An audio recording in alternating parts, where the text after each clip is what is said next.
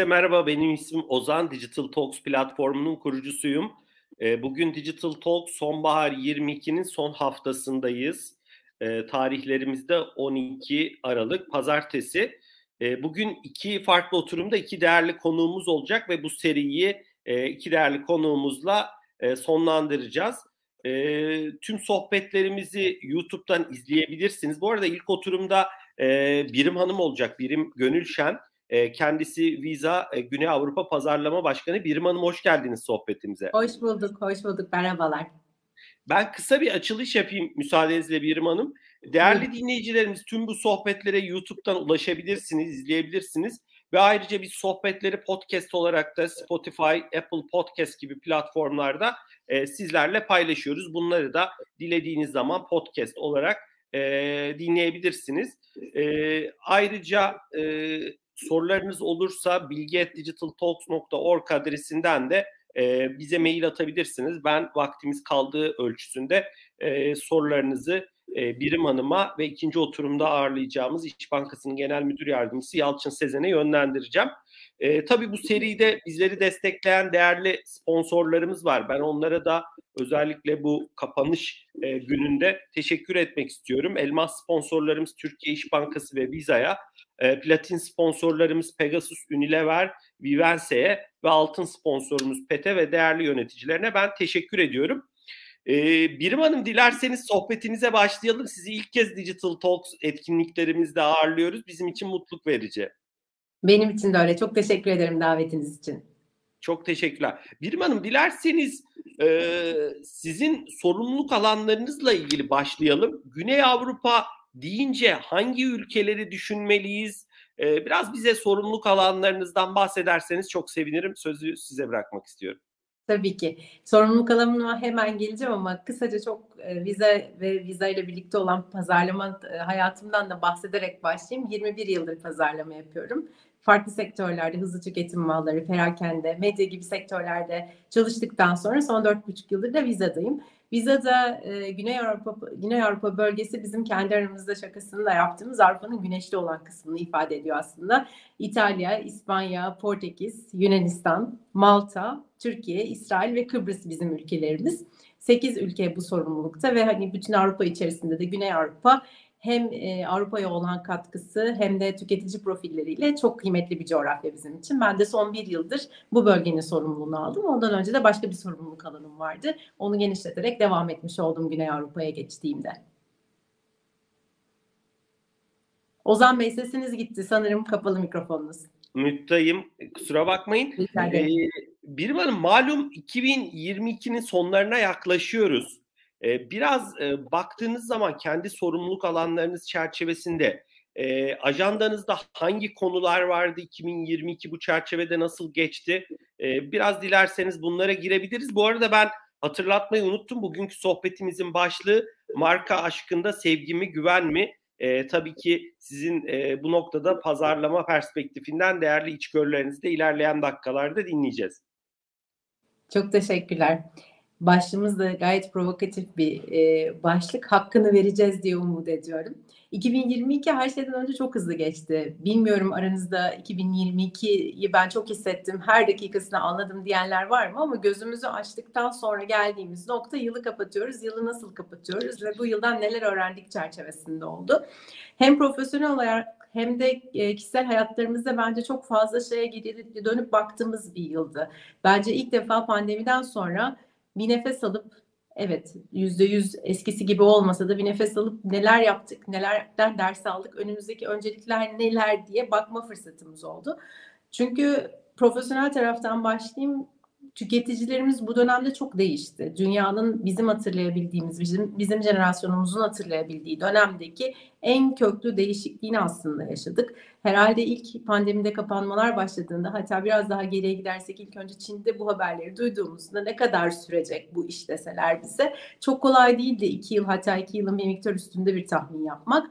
Biz biraz daha hızlıca geçeceğini düşündük belki de ama uzun sürdü ve uzun sürmesinin bir takım etkileri de oldu yaptığımız işlere. İş yapışlarımız değişti, çalışma şeklimiz değişti ve aslında hayatımız değişti. Dolayısıyla bütün bunlara baktığımızda 2020 2022 evet pandemiden çıkıyoruz ama çıktıktan sonra neler olacağı çok konuştuğumuz bir yıl oldu. Ve bu kadar büyük bir coğrafyada aslında çok ortak nokta olmakla beraber farklılıkları yakalamakta kıymetli oldu. İkinci söyleyeceğim nokta da bu. Evet derslerimize ve ilerleyen günlere bakalım ama hangi coğrafyamız nasıl etkileniyor? Hangi ülkelerde neler ortak? Ortaklıkları bir anlayalım ve bunları devam ettirelim. Ama bununla birlikte farklılıklar da varsa bu dönemde kaçırmayalım konularına çok çok odaklandık. Araştırmalara e, her zaman çok önem veren şekilde çalışıyoruz. Çünkü araştırma olmadan e, çok net ilerleyemiyoruz. Yani dat, bunun araştırma dediğim zaman hem elimizdeki datayı okuma hem de dışarıdan bu datayı besleyecek içgörülere ulaşmaktan bahsediyorum. Bu data okuma ve içgörülere ulaşma kısmına çok ağırlık verdik. Çünkü bundan sonra gelecek dönemi hazırlanmak için inanılmaz kıymetli oldu.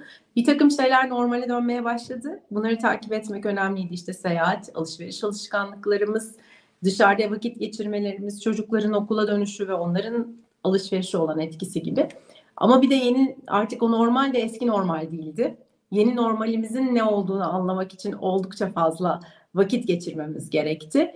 Ve bu yeni normal içerisinde de bizim iş yapışımız tüketicinin bunlara olan tepkilerini hep takip etmek gerekti. Çünkü bunlar aslında bizim 2023'e bakışımızın hep e, kökleri oldu, işte tohumları oldu ki doğru planlamalar yapabilelim, bütçelerimizi doğru şekilde yönetelim. Tabii ki bütün bunları konuşurken ben pazarlama konusunda şunu da çok önemsiyorum. Biz aslında hepimizde birer tüketiciyiz. Yaptığımız e, alışverişlerle, ekonomiye katkımızla, seçimlerimizle aslında bu, bu yolculuğun bir parçasıyız. O yüzden kişisel hayatlarımızda olan değişikliklere baktığımızda bizim işimizle ilgili olarak da pek çok şey ortaya çıkıyor. Yani işte az önce sizinle bağlantı başlamadan önce konuşurken hani çocuk var mı çocuk evde mi ya da evden mi bağlanıyorsunuz diye konuştuk. Bundan iki yıl önceye dönsek e, hiç böyle bir durum söz konusu olmazdı. Bu saatte nereden hangi toplantıya e, bağlanacağınız çok belli olur. Şimdi öyle değil. Herhangi bir yerden herhangi bir şekilde bağlanıyor olabiliriz ve evet arkamızdan bir çocuk geçebilir, kapı çalabilir, kargo gelebilir ve bunlar her toplantının parçası oldu. Ya da hibrit çalışma modeline geçtik. İşte bugün ofiste misin, yarın ofiste misinleri konuşur olduk. Hani bundan 3 yıl öncesine dönsek haftada 2 gün ofise gidilmeyecek diye bir anons yapsak bütün çalışanlar çok mutlu olurdu. Şimdi haftada 3 gün ofise gidildiğini e, ya evet üç gün mü gidiyoruz kesin mi üç günü e, konuşuyoruz. Aslında bunlar bizim hayatlarımıza yansıyan değişiklikler, değişiklikler ve bunlar aslında büyüyerek de bizim markalarımızın hikayesini anlatmaya çalıştığımız tüketicilerde de devam eden değişiklikler ve bu değişikliğin içerisinde hem yeni normali anlamak hem de biz değişime nasıl tepki veriyoruz anlamakla geçti 2022. Çok teşekkürler Birim Hanım. Gerçekten de bu e, profesyonel dünyada iş hayatında olan yani bireylerin yaşadığı bu değişim e, markaların ürünlerine yani tekstil şirketleri e, evde giyilen e, işte daha konforlu e, pamuklu pantolonlar lanse ediyor. Belki atıyorum e, takım elbisede ki e, varyantını düşürüyor ya da yapılan iletişim çalışmalarında da bunlara yönelik göndermeler, kimi espriler e, ya da işte buna e, buna dayanan kimi e, iletişim çalışmalarında görüyoruz. E, çok haklısınız o anlamda. Siz araştırmalardan bahsettiniz. İlerleyen dakikalarda bu araştırmaların daha spesifik olanlarına da ben hani girmenizi rica edeceğim. Ama biraz e, başlığımızla da ilgili konuşalım istiyorum. E, sonuçta siz e, Güney Avrupa gibi e, geniş bir coğrafyada e, pazarlama başkanlığı yapıyorsunuz. E, biraz Visa markasını konuşalım. Yani Visa markasının yükseldiği temeller ne? E, tabii ki global bir operasyonunuz var. Bunun da çok farkındayım. E, biraz nerelerde farklılaşabiliyorsunuz? O lokal farklılıkları yakalarsanız neler yapabiliyorsunuz? O globaldeki temel değerler ne? Bunu yansıtmak için e, ne gibi çalışmalar yapıyorsunuz? Ben sözü size bırakmak istiyorum.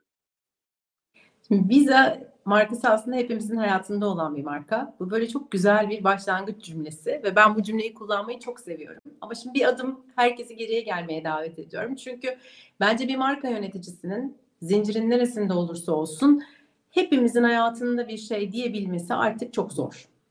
Çok zor. Bir kere bu gerçekle barışarak biz Visa markasında adımlar atmaya çalışıyoruz. Neden çok zor? Çünkü son 30 yılda günlük hayatımızda bize kendini göstermeye çalışan markalar ya da maruz kaldığımız markalar diyelim yaklaşık 10 kat arttı. Yani günlük 4000 ila 10 bin arasında markayla karşılaşıyorsunuz. Bu çok büyük bir rakam. Yani bu insanın bilişsel kapasitesinin kabul edebileceğinin çok ötesinde bir rakam.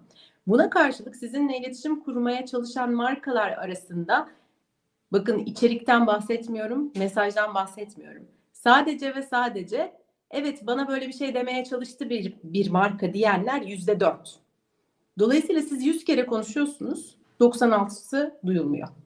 4 tanesi duyuluyor, duyulanın ne söylediğine dair de elimizde çok kesin kanıtlar olamıyor. Dolayısıyla böyle bir dünyada ilgimizin her şeye düştüğü, markaların her gün artan bir sayıda ve frekansta, markanın sayısı da artıyor, markaların frekansı da artarak bize bir şeyler söylemeye çalıştığı bir dünyada bir markanın hayatta var, herkesin hayatında var olabilmesi, ikonikliğini koruyabilmesi çok çok kıymetli. E, 4 milyar kullanıcı var sosyal medyada. Yani dünya nüfusunun geçenlerde 8 milyar olduğunu konuştuk. Bu 4 milyar kullanıcı ya biz bir takım bu çağın araçlarıyla sürekli ulaşmaya çalışıyoruz. Sürekli ulaşmaya çalışıyoruz. Sürekli konuşmaya çalışıyoruz onlara. Bir şey aldırmaya çalışıyoruz. Bir derdimizi anlatmaya çalışıyoruz. Mesaj vermeye çalışıyoruz ve bu çok zor bir iş aslında. Yani sosyal medya dediğimiz ve her kullanıcının, yani her pazarlamacının şu anda dilinde olan ve örnek verdiğimiz mesele bugünkü o ortalama yaşları düşünürsek pazarlama dünyasında başlamışların hayatında yoktu. Şimdi ben mesela iş hayatına başladığında fax vardı diyorum. Bazı konuşmaları yaparken fax ne diyen olmaya başladı. Bundan 10 yıl sonra şunu diyecek muhtemelen pazarlamacılar. YouTube'da da kalacağı için çok temkinliyim. Bu cümleyi çok düşündüm ama cesaretle söylüyorum. 10 yıl sonraki pazarlamacılar belki de şey diyecek. Ben pazarlamaya başladığımda Instagram vardı biliyor musunuz? Ve o topluluktan birileri diyecek ki Instagram ne? Dolayısıyla hikaye çok hızlı akıyor. Bu hikayede duyulmak isteyen markalar çok artıyor kendilerini duyurmaya çalışacakları platformlar çok artıyor.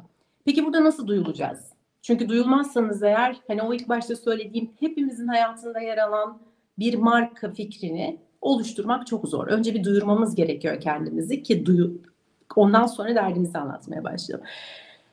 Nasıl duyuracağız? Bir derdimiz olacak. Yani bir marka olarak bir hikayemiz ve bir derdimiz olacak. Yani hiç bence modası geçmeyecek konuşmalardan biridir Simon Sinek'in Start With Why konuşması TED'de ve çok güzel bir kitabı da vardır tabii ki ilgilenenlere. Her konuşmamda azimle öneriyorum. Bir markanın özellikle bu kadar kalabalık bir çağda var olabilmesi için bir derdinin olması gerekiyor. Bu derdini karşı tarafa anlatmaya çalışması gerekiyor. Yani merhaba ben bunu satıyorum ve al bitti biz o döneme denk gelemeyen şanssız pazarlamacılarız ya da çok yeni araçları olan çok şanslı pazarlamacılarız. Ama işin merkezinde neden bir marka hikayesi anlatmaya çalıştığımız, amacımızın ne olduğu, ne kattığımız, değerimizin ne olduğunu hep hep hep çok söylememiz lazım. Yani sürekli beni aldan öteye geçmenin, çoktan öteye geçmiş olmanın ve diğer tarafta da istikrarlı olmanın vaktindeyiz. Köklerimiz çok sağlam olacak ki hep hayatlarında kalalım insanların. Biz nasıl hayatlarında kalıyoruz insanların? E, yaptığımız işin gereği aslında gün boyunca bütün satın almaların bir ucunda biz varız. Size dokunuyoruz ve size dokunurken de çılgınca sesimizi yükseltmiyoruz. Size çok iyi bir hizmet sunuyoruz. Bütün o satın alma işlemlerinin, bizimle yaptığınız bütün temasların kusursuz size sorun çıkarmadan devam etmesini sağlıyoruz vize olarak. Ve o sorun çıkarmamak aslında sizin bütün hayatınızı kolaylaştıran ve sakince size sunduğumuz kıymetli bir katkı. Hepimiz Viza'nın ne olduğunu biliyoruz. Bir fikrimiz var. Viza'nın ne yaptığı ile ilgili. Bir Viza logosu varsa orada güven duyuyoruz. Ama toplamda baktığınızda 200'den fazla ülkede biz, bizim bir operasyonumuz var. Ve bu operasyon kusursuz devam ettiği için aslında siz dünyanın her yerinde cüzdanınızda bizi götürürken gönül rahatlığıyla ne satın alacağınızı düşünebiliyorsunuz. Nasıl satın alacağınızı çünkü biz arka planda sizin için hallediyor oluyoruz. 3.9 milyar kartımız var. Ben bu sektöre e, sektörle ilgili çok derin bilgi sahibi olmadan geçtim. Farklı sektörlerde çalışmıştım. Ama rakamları duyduğumda bana inanılmaz etkileyici geldi. Çünkü dünyanın neredeyse yarısında bu kadar bir kartın sorumluluğunu taşımak ve bu tüketicilere hep güvenli ve kusursuz bir altyapı sağlamak bence çok kıymetli. Ee, yılda 255 milyarın üzerinde işlemi, ödeme işlemini güvenli biçimde gerçekleştiriyoruz. Bu çok kıymetli çünkü bütün bunları yaparken insanlara söylediğimiz çok basit bir şey var ve bu esas kökümüz bu olduğu için, işimize de bunu yansıttığımız için bence başarılı bir şekilde hayatlarınızda kal- kalabiliyoruz. İnsanları birbirine bağlıyoruz. Kusursuzca bağlıyoruz. Bütün hayal ettikleri olasılıkları gerçekleştirmeleri için biz ödemelerine kusursuzca onlara sunuyoruz. Bizim amacımız bu. Dünyanın her yerinde istediğiniz şekilde ödeme yapabilmenizi sağlıyoruz ve size sunduğumuz bu katkının çerçevesinde aslında bizim hep marka hikayemiz. O yüzden de 60 yıldan fazladır ikonikliğimizi ve bu kadar çok insanın hayatında olmayı sağlayabiliyoruz diye düşünüyorum. Çok teşekkürler e, e, Birim Hanım. E, bir de orada tabii e, kart sayısı e, tabii ki hani e, ko, bugünkü konumuz değil ama e, bir taraftan o kart 3.9 milyar kart dediniz. Onların içinde dijital kartların e, sayısı da artıyor. Geçen Yalçın Bey'le de sohbetimizde konuşuruz. Mesela geçen e, Nice uygulamasında girdim ben de mesela. Orada bir e, dijital kart yarattım ya da bugün farklı bankalarda da artık fiziksel kartın dışında da e, e, dijital kart rahatlıkla yaratılabiliyor ve e, işlemlerde de kullanılabiliyor. Aslında biraz şeyi konuşabiliriz. Sohbetimizin başında e, siz değindiniz. E, çok ciddi araştırmalar yapıyorsunuz. Zaten elinizde çok ciddi e, veriler var. 200'den fazla ülkede faaliyet gösterdiğiniz için ki sizin sorumlu olduğunuz bölge de oldukça geniş bir bölge. Biraz baktığınız zaman farklı coğrafyalara, sizin sorumlu olduğunuz ülkelere, e, tüketicilerin farklı finansal hizmetlere, e, beklentileri bu yönde nasıl değişiyor? E, pandeminin siz dediniz hani az önce uzaktan çalışma ya da işte hibrit çalışma örneğini verdiniz. Biraz pandemi tabii alışkanlıkları değiştirdi ama bunların ne kadarı ödemeler tarafında kalıcı olduğunu görüyorsunuz. Ee, yoksa fiziksel o anlamda bir dönüşte belli ölçüde var mı? Bir taraftan tabii 2022 enteresan bir yıl e, oldu dediniz. Dünyada artan bir enflasyonu görüyoruz. E, Türkiye'de de farklı oyuncuların işte şimdi al sonra öde gibi e, hizmetlerin artışını görüyoruz. Tabii Türkiye'de hani kredi kartı zaten yıllardır vardı ve bu amaçla da kullanılıyordu. Biraz baktığımız zaman hatta burada son tüketiciye değil belki üye iş ortaklarınız tarafına, üye iş yerlerine, iş ortaklarınız tarafına baktığınız zaman nasıl bir dönüşüm görüyorsunuz? E, ve Visa olarak bu dönüşümün içinde siz e, neler yapmaya çalışıyorsunuz? Ne gibi değerler sunmaya çalışıyorsunuz? Hem iş ortaklarınıza hem de son tüketiciye ben sözü size bırakıyorum. Bizim aslında bu anlamda sadece pandemiye özel değil de daha uzun süredir de bir hayatımızda gerçek var bulunduğumuz sektörden dolayı. Bizden müşterilerimizin istediği en önemli şey güven duygusu. Ve bu güven duygusu pandemiyle birlikte artarak kendini daha güçlü bir şekilde ifade etmeye başladı. Çünkü aslında toplamda pandemi hepimize sadece bir ödeme ile ilgili olarak değil ama hayatımızla ilgili olarak çok ciddi bir güvensizlik duygusunu tekrar tekrar düşünme hissi yarattı ve onu onu aşmak istiyoruz ve hayatın her alanında aşmak istiyoruz. Hani başlangıçta şey söyledim ya bir markaların artık bir köklerinin olması ve sürekli müşterinin hayatındayım diyebilmek için de bu köklere sıkı sıkıya bağlanmasına ihtiyaç var. Bu anlamda bizim köklerimizde güven var, güven duygusu yaratmak var ve bu bize şu anda hem pandemiden sonra hem de şu an yaşadığımız ekonomik bilinmezlik diyeyim döneminde inanılmaz büyük bir güç veriyor. Çünkü biz istikrarlı bir şekilde bunu söylüyoruz ve söylediğimiz şeyi de yapıyoruz.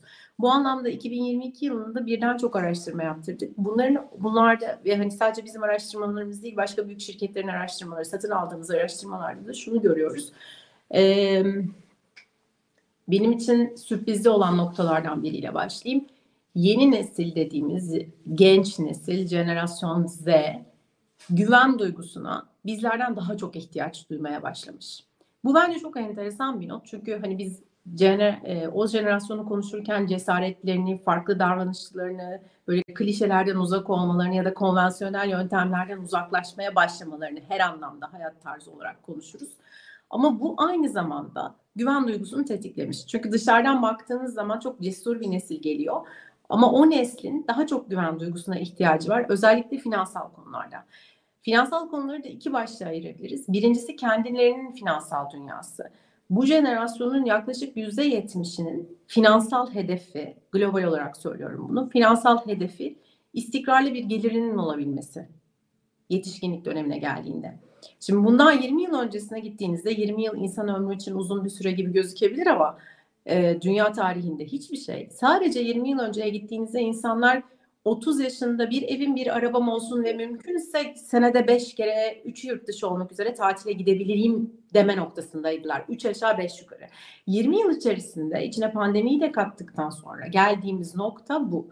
Sabit bir gelir istiyorum, istikrarlı bir gelir istiyorum diyor yeni jenerasyon. Şimdi bu kişisel, finansal gelecekleri için çok büyük bir güvensizlik ortamı. Bir kenarda bu. Bir kenarda da günlük hayatlarında bizim çok e, yeni yeni tanıdığımız şeyin içinde yaşayarak başladılar. Kripto, NFT, dijital ödemeler, cüzdanlar ve bir sürü oyuncak. Ve bu oyuncaklarla yaşıyorlar çünkü onların dijital alışkanlıkları o. Bunu ekstra bir şey olarak görmüyorlar. Yani benim işte bir kartım vardı da cüzdana koyduğum değil. Zaten o cüzdanla yaşıyorlar. Zaten bir yerlerde telefonlarıyla ödeme yapabileceklerini bilerek hayata başladılar. Dolayısıyla bütün buralarda, bütün bu platformlarda işlem yaparken nasıl bir işlem olduğundan bağımsız onlara güven sağlayacak birini istiyorlar. Biri ben istediğim gibi bu oyun alanında vakit geçirirken benim ödemelerimi garanti altına alsın. Şimdi bu, bunların ikisi çok çok önemli konular. Çünkü bir yerde finansal konularla ilgili olarak kendilerini konforlu hissetmemeleri var kişisel olarak. Bir yanda da günlük alışkanlıkları, günlük hayata entegre ettikleri dijital satın almalarda mutlaka ve mutlaka bir güven istiyorlar. Şimdi bu güveni de vize olarak sağlayabilmekten e, çok çok mutluyuz. Çünkü bizim bütün işimiz, bütün köklerimiz, bütün bu dünyadaki ödeme noktalarını birbirine bağlama motivasyonumuzun arkasında her şeyden önce bir e, güven duygusu var. Bununla birlikte değişen sadece yeni jenerasyon değil hiç beklemediğimiz jenerasyonlarda pandemi sayesinde örneğin e-ticarete katıldılar. Çok ciddi sayıda bütün sorumlu olduğum ülkelerde çok ciddi sayıda kart daha önce hiç e-ticarette kullanılmamışken e-ticarette kullanılmaya başladı. Bu bizim değişeceğini düşündüğümüz bir trend değil. Şu anda elimizdeki data da bunu göstermiyor. İnsanlar internetten alışverişe çok alıştılar. Bunun rahatlığına çok alıştılar. Ve aslında perakendenin e, yaklaşık 7-8 yıl önce konuşmaya başladığı, ben de o dönem içindeyken acaba bizim mağazalarımız sadece ve sadece e, ürünleri göstermek için işte tanıtım yapılacak noktalara mı dönüşecek sorusu bir miktar daha e-ticaretin bu kadar gelişmesiyle de fiziksel perakende de gündeme gelir oldu. Çünkü insanlar bu rahata alıştılar, güvenlik duygusuna alıştılar. Burada düşündükleri kadar, korktukları kadar bir şey olmadığını görmeye başladılar ve bununla yaşamaya devam ediyorlar. Bunun dışında neler oldu?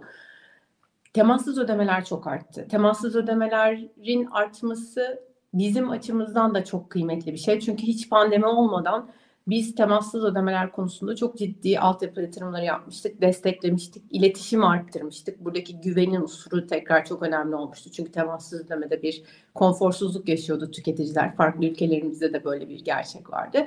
Dolayısıyla e, biz temassızın ilerlemesinden dolayı çok memnunuz. Çünkü o da ödemelere bir kolaylık getiriyor ve biz orada yine güven unsuruyla ön plana çıkabiliyoruz. Bir başka nokta yine pandemiyle değişen alışkanlıkların hızlandığı nokta hem Avrupa'da hem Türkiye'de şehir içi taşımalarda kart kullanımına geçilmesi. Bu çok kıymetli çünkü bu da insanların hayatını kolaylaştıran, hız kazandıran, kafalarında düşünmeleri gereken şeyleri azaltan. Yani işte biletim var mı, kartım var mı, onu yaptım mı, bunu yaptım mı, e, otobüsten indim, vapura bindim, bu işler nasıl olacakların tamamını sizin ajandanızdan e, çıkaran bir durum. İzmir'de temassız ödemeleri hayata geçirdik. Bu bizim için çok kıymetli bir projeydi. E, sadece İzmir'de değil, dünyanın çeşitli yerlerinde işte yine benim sorumlu olduğum İtalya'da e, İtalya'da 7 şehirde, İspanya'daki şehirlerde bunları hayata geçirdik ve inanılmaz iyi geri dönüşler alıyoruz. Çünkü insanlar ödeme anının önden düşünmesinin hayatlarından çıkması çok memnunlar. Hani o var mı, param var mı, bozuk param var mı, o var mı, bu var mı diye düşünmeden gidip bu ödemeleri kartlarıyla yapabilmekten çok memnunlar. Dolayısıyla hani bu son döneme baktığımız zaman e, yeni genç nesil dediğimiz jenerasyon Z'nin beklentileri, daha büyük, daha ileri yaşlı insanların beklentileri aslında belli kolaylık konusunda birleşti. Güven konusunda birleşti. Ödemedeki sorunları çözme ve o konuyu hayatın düşünülecek bir şey olmaktan çıkarma konusunda birleşti. Ve biz bütün bunların hepsine işte temassızla, e-ticaret platformlarında yarattığımız güven ortamıyla, e, şehir içi dışımada kartların kullanıma geçmesiyle aslında katkıda bulunmaya devam ettik. Yani burada şunu da belirtmeden geçemeyeceğim Ozan Bey. E, bütün bu çalışmalar yapılırken evet hep pandemiyi konuştuk konuşmaya devam edeceğiz. Şimdi önümüzdeki ekonomik belirsizlikleri konuşmaya devam edeceğiz. Bunların hepsi hayatımızın gerçeği. Ama bununla birlikte bu markaların köklerinin önemli olduğu ve yaptıkları işle söylediklerinin örtüştüğü noktası sadece bugün değil, sadece 5 yıl önce değil, bundan önce de önemliydi. Ve buna göre davrandığımız ve buna göre vize olarak altyapı çalışmalarını yaptığımız için zor dönemlerde kullanıcılarımızın yanında daha kolay olabildik. Yani eğer bir gün gözümüzü açıp pandemiyle karşılaşıp o gün temassız ödemeleri düşünmüş olsaydık bu kadar hızlı ilerleyemezdik ve bu kadar iyi bir hizmet sunmaya da devam edemezdik. Dolayısıyla köklerimize sadık kalmak ve marka vaadimizi korumak bizim için zor dönemlerde de tüketiciye sunduğumuz avantajları devam ettirmede çok çok önemli oldu. Birim Hanım çok teşekkürler. Ben de bir tüketici olarak hakikaten doğru zamanda tüketicinin karşısında doğru yerde ve belki de oradaki deneyimi ufak bir iyileştirmeyle çok büyük farklar yaratılabileceğini düşünüyorum. Yanılmıyorsam e, Starbucks'la bir çalışma yapmıştınız. E, mesela postlarla ilgili en büyük sorun hep şudur hani bir tüketici olarak işte o post cihazı kasiyerim tarafında olur ve siz elinizi çok uzatamazsınız tüketici olarak. Zaten temassızı e, verdikten evet. sonra kasadan Zaten ne anlamı? Görevliye çok temassız olmuyor. Aslında temaslı bir temassız oluyor. Aynen. E, bu arada ona onda da e, yüzde yüz aynı fikirdeyim. Bu pandemi sayesinde aslında e, garson arkadaşlarımız, kasiyerler de çok bilinçlendi. Hemen e, böyle bir onların da tecrübesi gelişti. Hemen yani bizim kartımıza dokunmadan hemen POS'u kendi uzatır hale geldiler ki e, yurt dışında biraz daha bu pandemi öncesi de kimi ülkelerde gördüğüm bir tecrübeydi. Yani o konuda daha şeylerdi arkadaşlar. E, bir de yani o POS'un mesela ön tarafa gelmesi orada mesela ufak böyle bir temassız iletişiminin oluyor olması hemen tüketici orada Aa, ben kartımı çıkartayım hiç kasiyere uzatmayayım burada kendim e, dokunarak ödeyeyim temassız bir şekilde hani e, ufak o dokunuşlar ufak mesajlar bence e, bir anda hani tüketicinin davranışlarında çok olumlu yönde etkiliyor. Çok, e, bunları, çok. bunları görüyoruz tabii ki. Tabii ayrıca da hani farklı e, perakendecilerin e, cüzdanları, uygulamaları ve hani bunların içinden ödeme yapma imkanları da zaten aldı başını e, gidiyor. Burada da ciddi bir e, tüketicide de alışkanlık var. Hani artık kartı bile yeri geldiği zaman cebinden e, çıkart cebimizden çıkartmıyoruz. Biraz yani bu ileride... çok, burada çok küçük bir parantez açayım. Çünkü sizin verdiğiniz temassız e, marka işbirlikleri örneği gibi. Şimdi hayatımıza bunlar girdikçe aslında bunu durup düşünmüyoruz. Ya ne kadar da rahat ettim işte temassıza dokundum ve ödemem yapıldı ve bu güvenli bir şekilde oldu diye düşünülen bir tüketici akışımız yok bizim. Çünkü o karar anında sizin başka dertleriniz var. İşte nasıl bir kahve alayım? Kırmızı tişörtü de mi alsaydım? Bu ayakkabının aslında bu numarası bana en iyi mi olduğuyla meşgulsünüz ya siz. Aslında biz arka planda bütün bunu düşünmemenizi sağlayarak size sevdiğiniz konuları düşünecek yer de açıyoruz. Aynı şeyi sizin tecrübe, marka işbirliği tecrübemize benzer tecrübeyi şimdi Az önce bahsettim 550'den fazla şehirde biz temassız e, işte kart teknolojisiyle ödeme e, altyapısını sunuyoruz. Herhangi bir kartınızla işte bunu kullanmaya başlıyorsunuz. Bunun içerisinde Londra, New York, Madrid gibi büyük şehirler var. Şimdi bunlar işte İzmir'e eklendi. Daha birçok şehrimizde eklenmek üzere. Türkiye'de de bu çalışmalara devam ediyoruz. Ama İzmir'den e, başladığımız için Hani gittiğiniz zaman İzmir'e havaalanından itibaren birisi de diyor ki yani tamam buradan otobüse de binebilirsin. Otobüsten indikten sonra vapura da binebilirsin. Sen bunu düşünme. Bunu düşünmemeye başladığınızda ve bu konfor size geldiğinizde şöyle bir durum oluyor. Ya bu, bu güzelmiş aslında. Yani bunun kaygısını duymamak güzel bir şeymiş aslında. Dolayısıyla hani bu anların tamamını düşündüğünüzde sizin hayatınızdan ödemeyle ilgili aslında sorun edebileceğiniz ve kafanızda yer eden şeyleri, o küçük sıkıntılı şeyleri çıkarmış olmak bizim için çok büyük ve çok kıymetli bir marka vardı. O yüzden bütün bu anlar toplandığında biz size her gün bunu söylemiyoruz ama her gün hayatınıza bu değeri katmak için arka planda çok fazla teknoloji ve ekiple bu bunu size sunmaya çalışıyoruz. O yüzden de hani hem temassız bir ödeme olduğunda ya da bir toplu taşıma aracına rahatça bindiğinizde bizim hepimiz için bütün vize çalışanları olarak çok çok büyük bir mutluluk. Birim Hanım e, İngilizce bir kelime söyleyeceğim ama hani e, Türkçesi tam oturmadığı için hani seamless deneyim dedikleri böyle ya da bazen işte e, hani sürtünmesiz de denilebiliyor. Biraz daha smooth evet. bir deneyim. Hani e, hakikaten biraz insanlar da ödemeden onu bekliyor. Yani e, arka tarafta yapılsın e, biz işimize bakalım e, diye e, bu da herhalde birçok e, sizin gibi değerli kurumun hani ana ajandasında olan konulardan biri sizin bahsettiğiniz gibi zaten ve bunun için de e, çalışıyorsunuz. E, Birim Hanım ekleyeceğiniz bir şey yoksa biraz e, bu yaptığınız araştırmaların e, spesifik olanlarına biraz girmek istiyorum. E, son zamanlarda bir pazarlama e, yöneticisi olarak çok iyi biliyorsunuz sürdürülebilirlik konusu e, birçok e, devletin, birçok şirketin, sivil toplum örgütünün ajandasında e, sizin de geçtiğimiz e, aylarda bir Ipsos'ta yanılmıyorsam bir çalışma vardı.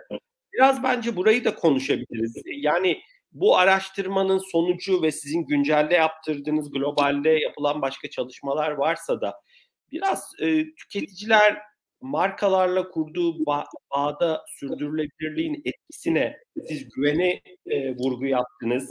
E, markayla tüketici arasındaki bağ vurgu yaptınız ama burada sürdürülebilirlik nasıl bir e, rolde şu an?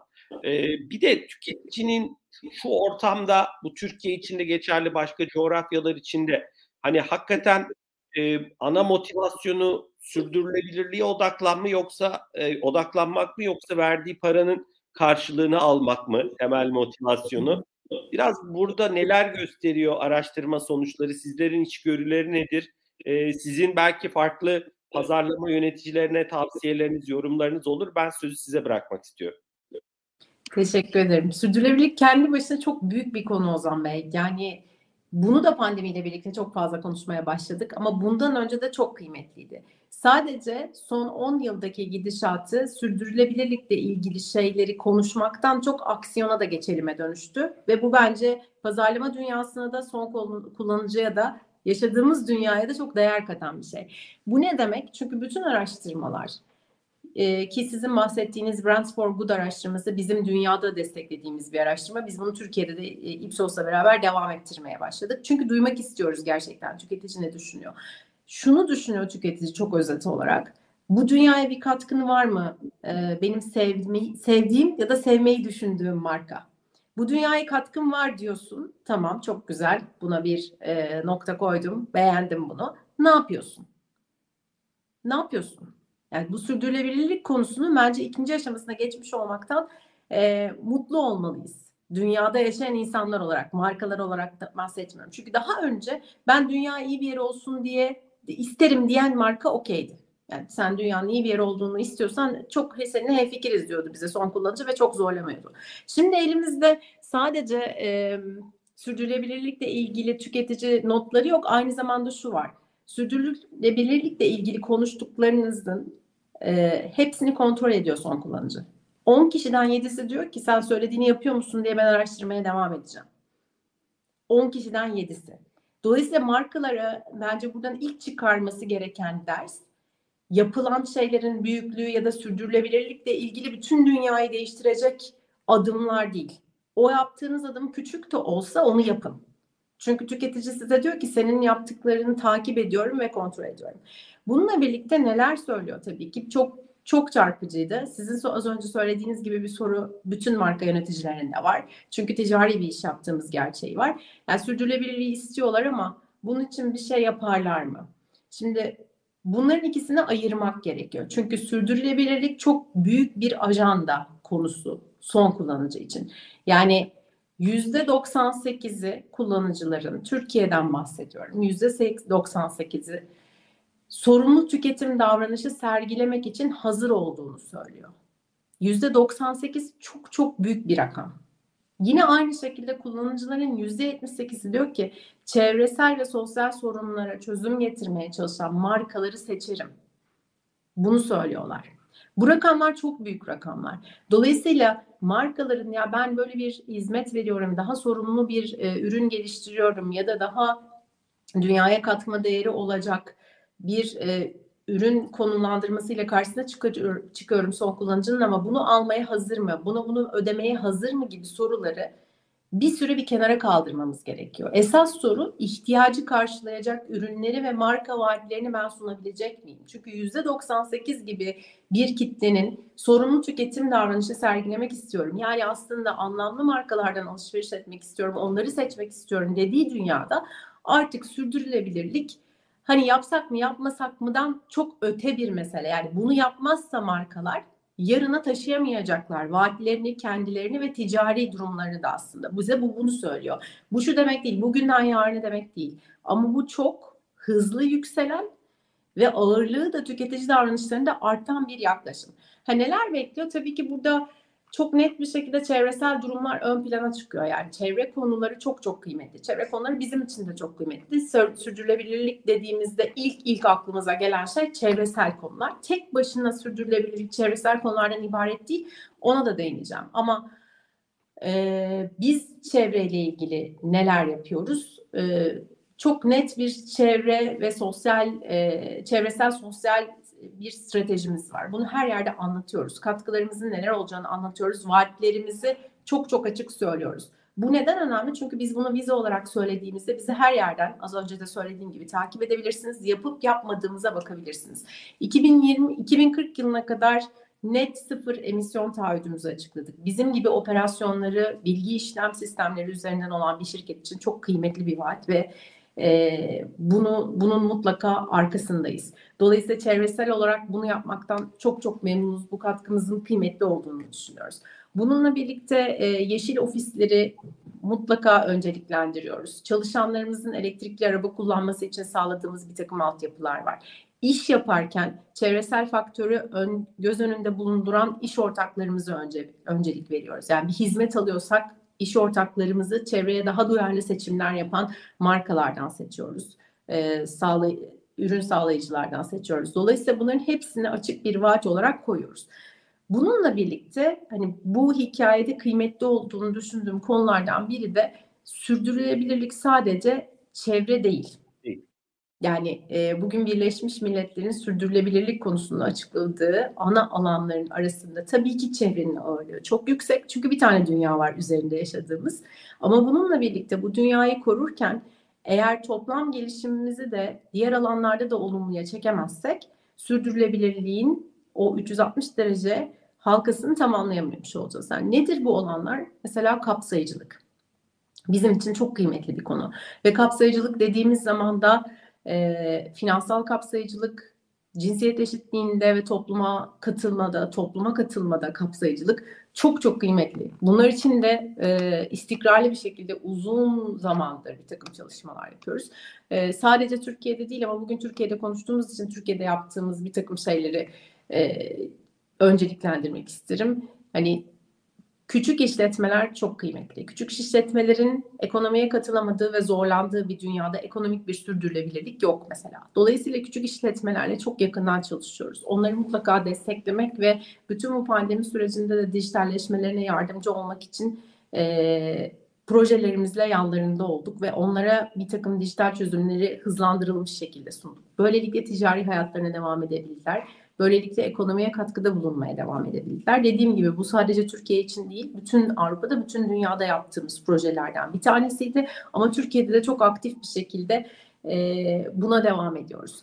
Sadece bizim şeyler yapmamız değil, aynı zamanda son kullanıcının da bilinçli seçimler yapması için bir alışverişte çok şey fark eder diye bir kampanya başlattık. Yine bu sadece Türkiye kampanyası değil, İngiltere'den başlamış bir kampanya. Pandemi döneminde herkesin kendi muhitindeki küçük işletmelerden de alışveriş yapmasını destekleyen bir kampanya. Çünkü dediğimiz gibi eğer onlar işlerini yapmaya devam edemezlerse ekonomideki sürdürülebilirliğimiz aslında çok büyük bir riske giriyor. Bunu da biliyoruz. Sadece bu değil. Hani e, kadınların ekonomiye katılması, kadınların hayata katılması çok çok kıymetli. Çünkü yine kadınların hayata katılmadığı, ekonomiye katılmadığı bir dünya sürdürülebilir bir dünya değil.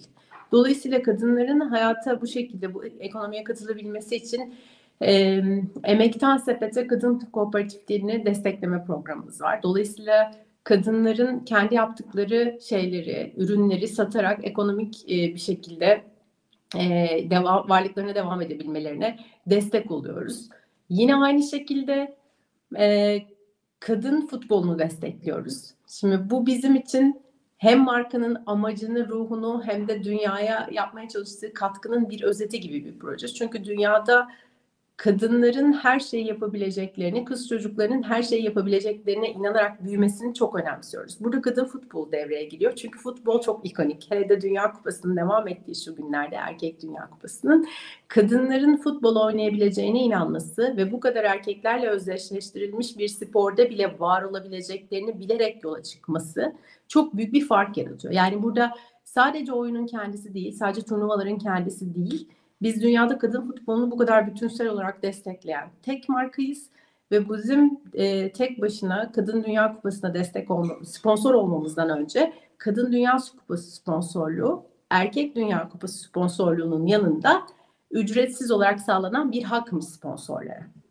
Şimdi hikayeyi buradan aldığınızda markaların e, olaya bakış açısı olarak geçen yıl oynanan e, İngiltere'de oynanan e, kadın futbol maçları toplamda dünyadaki en büyük izlenme oranına ulaştı ve bizim sponsorluğumuz toplam kadın futboluna hem Şampiyonlar Ligi hem de Dünya Kupası'nda 4 yıldır sürüyor ve her sene her farklı turnuvada oynanan maçta bir önceki senenin katılım rekoru kırılıyor. Bu şu demek eğer siz bir marka olarak dünyaya bir şey farklı yaptığınızı söylemeye başlarsanız ve buna inanırsanız ve peşinden giderseniz aslında bir değişimin e, ana gücü, ana motivasyonu olabiliyorsunuz. Dolayısıyla kadınların toplumsal hayata da ekonomik hayata da dahil olması anlamında e, hem ekonomik e, desteğimiz, ekonomik konularında onları desteklemek hem de duruş olarak desteklemeyi çok kıymetli buluyoruz. Birim Hanım e, hazır COBİ'ler demişken aslında ben startupları da biraz COBİ'lere benzetiyorum. Onu da farklı sohbetlerde konuşuyoruz. Ee, Onur iyi de sizin ekipten, Onur Devran Çakır'ı da Visa'dan ağırlamıştık. Farklı startupları da ağırlıyoruz. Bence o da yaptığınız o çalışma da aslında Visa inovasyon programında o startupları yurt dışına açmanız, birlikte çalışmalar yürütmeniz, e, farklı ortamlarda network'ünüze dahil etmeniz e, bence aslında o da sürdürülebilirlikle e, de kolay düşen konular diye düşünüyorum. Tabii için içinde inovasyon da var. Adında da geçtiği gibi programın yani sonuçta onlardan da siz bir şeyler öğreniyorsunuz, besleniyorsunuz. Siz onlara katkı sağlıyorsunuz ama o insanları, o girişimlerin önünü açmakta e, bence e, bu ekosisteme katkı sağlayan bir şey. Ben bunu da sürdürülebilirlikle ilgili. Çok katılıyorum. Evet biz bunu tamamen ayrı bir başlıkta konuşuyoruz. O yüzden hani şu anda değinmedim ama toplamda hani dedik ki sürdürülebilirliğin çevre kısmını konuşmak çok doğru ve çok gerekli. Bununla ilgili yaptığımız vaatlerden de çok kısa bahsetmiş olduk. Ama bütün bu sürdürülebilirlik, dünyanın sürdürülebilirliği için gerekli olan hikayede hani işlerin devam edebilmesi, küçük işletmelerin ya da başlangıç noktasındaki işletmelerin e, o ekonomiye katkıda bulunabilmesi, varlıklarını devam ettirebilmesi çok çok önemli ve bunun için de hani o büyük markanın bir kapı açması, bir takım fikirlere destek olması inanılmaz fark yaratıyor. Elbette ki biz de çok şey öğreniyoruz. Bu arada sadece fintechlerle ya da startuplarla olan çalışmalarımızdan da değil. Yani e, kadın kooperatifleriyle yaptığımız işbirliğinden de çok şey öğreniyoruz.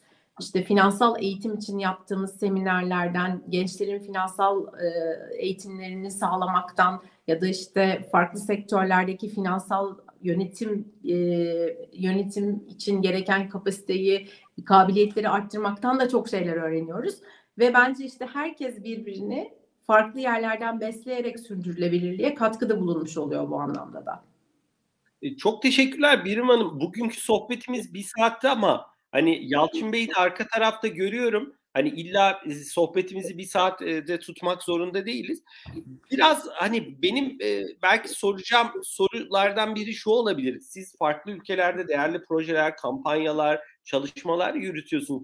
Biraz hani e, de ilham vermesi açısından farklı ülkelerde, Türkiye'de hayata geçirmediğiniz ama sizin çok içinize sinen böyle farklı bir proje oldu mu, projeler oldu mu? E, belki bu noktada e, bizimle bir örnekler paylaşmak ister misiniz bilmiyorum. E, ama ortak yapıyorsanız da hani e, size bırakıyorum hani e, ne demek istersiniz?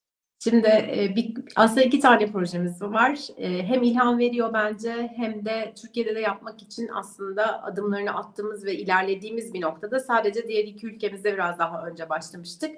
E, turizm için yaptığımız e, işbirlikleri aslında bütün bizim coğrafyamız için, benim sorumlu olduğum coğrafya için ilham verici tabii ki Türkiye için de ilham verici. Bunların arasında işbirliklerini yaparken Örneğin Atina'da Atina'nın merkezindeki renovasyonlar için bir takım fonlar toplamak, işte onlara katkıda bulunmak, bağışta bulunmak gibi işler de işin içerisine entegre oluyor. Bunlar tabii ki e, çok ilham verici. Aynı şekilde benzer bir projeyi Venedik'te yapmıştık. Venedik'teki su kanallarının yenilenmesi için bir takım bağışlar toplanan projeler turizmin bir parçası olmuştu vize üzerinden. Dolayısıyla sadece biz değil vize kullanıcıları da buna katkıda bulunabilmişti ve sürdürülebilir turizm için yine bunlar çok önemli adımlardı. Dolayısıyla bunları bunların kıymetli projeler olduğunu düşünüyorum. Özellikle de son bir yılda baktığımız datanın böyle devam etmesini umut ediyorum seyahat anlamında. Çünkü e, pandemiden sonra gördüğümüz trendlerden bir tanesi de gerçekten birazcık dışarı çıkmayı, evin dışında e, hem içeride hem de yurt dışında vakit geçirmeyi özlemişiz. Dolayısıyla bunun devam etmesini umut ediyoruz ve devam ederken de yine aynı şekilde sürdürülebilirlikle ilgili pek çok konuda olduğu gibi turizmde de sürdürülebilirliği önemsiyoruz. Bu projelerin benzerlerini Türkiye'de yapacağımız günler yakında diye biraz gönül rahatlığıyla söyleyebiliyorum şu anda. Bir teaser'da teaser'da verdiniz evet. yani Birim Hanım. Evet. Şey bu arada biz geçen günlerde Pegasus'tan da yöneticileri ağırlamıştık. Onların da 2022 rakamları ki halka açık şirket sonuçta e, oldukça onlar da pozitif görüyorlardı. 2023'ten de oldukça umutluydular. Sizin dediğiniz gibi de e, insanlar e, dışarı çıkmayı, seyahat etmeyi e, özlemişler. E, Pegasus'un yöneticileri de bunu aktarmıştı. Hani ben de e, sizi desteklemek istedim. Birim Hanım bakıyorum şöyle bir akışa bayağı bir konuyu kapsadık.